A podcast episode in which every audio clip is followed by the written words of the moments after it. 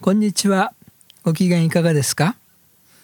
私たちの周りにはなぜこんな辛いことが起こるのかと思うことがたくさんあります。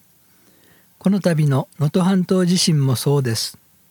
被災された方々の上に神様の慰めと助けがありますよう心からお祈りいたします。けれども神様が真実なお方であることは疑うことができません。新約聖書コリント人への手紙第1 10章13節にこうあります。あなた方が経験した試練は皆人の知らないものではありません。神は真実な方です。あなた方を耐えられない試練に合わせることはなさいません。むしろ耐えられるように試練とともに脱出の道も備えていてくださいます。今実際に大きな試練の中を通されている方はこれが耐えられない試練ではないなどとどうして言えますか？と反論されるかもしれませんね。確かにこの世の常とは思えない耐え難い試練を経験することがあります。しかしどんな苦しい試みの中でも主の顧みが失われることはありません。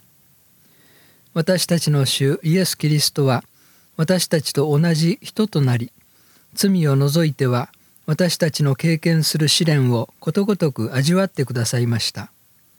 神の栄光を捨てて十字架にかかられました。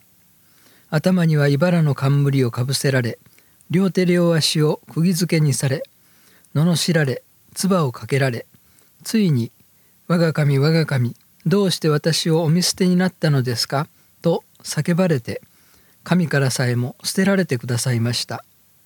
その苦しみは皆私たちの罪のためでした。傲慢でわがままで愛のかけらもないこんな私のために罪のない神の子イエス様があのような苦しみを受けてくださったのです。それほど私たちを愛してくださったのです。何という愛でしょうか。このキリストの愛を知れば私たちはどんな試練にも耐えることができるのです。自分の罪を悔い改めキリストの十字架がこの自分のためだったと信じて罪が許された人は少々の試練には押しつぶされたりしませんそれどころか果敢に戦って堂々と勝利を収める人生を歩むことができるようになりますもしあなたが今大きな試練の中におられるならキリストのもとにおいでください。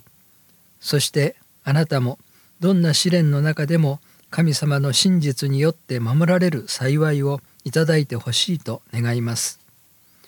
教会では毎週日曜日午前10時半から礼拝を行っています。賛美歌を歌い、牧師が語る聖書からのメッセージを聞きます。どなたでも集っていただける開かれた集会です。あなたのおいでを心からお待ちしています。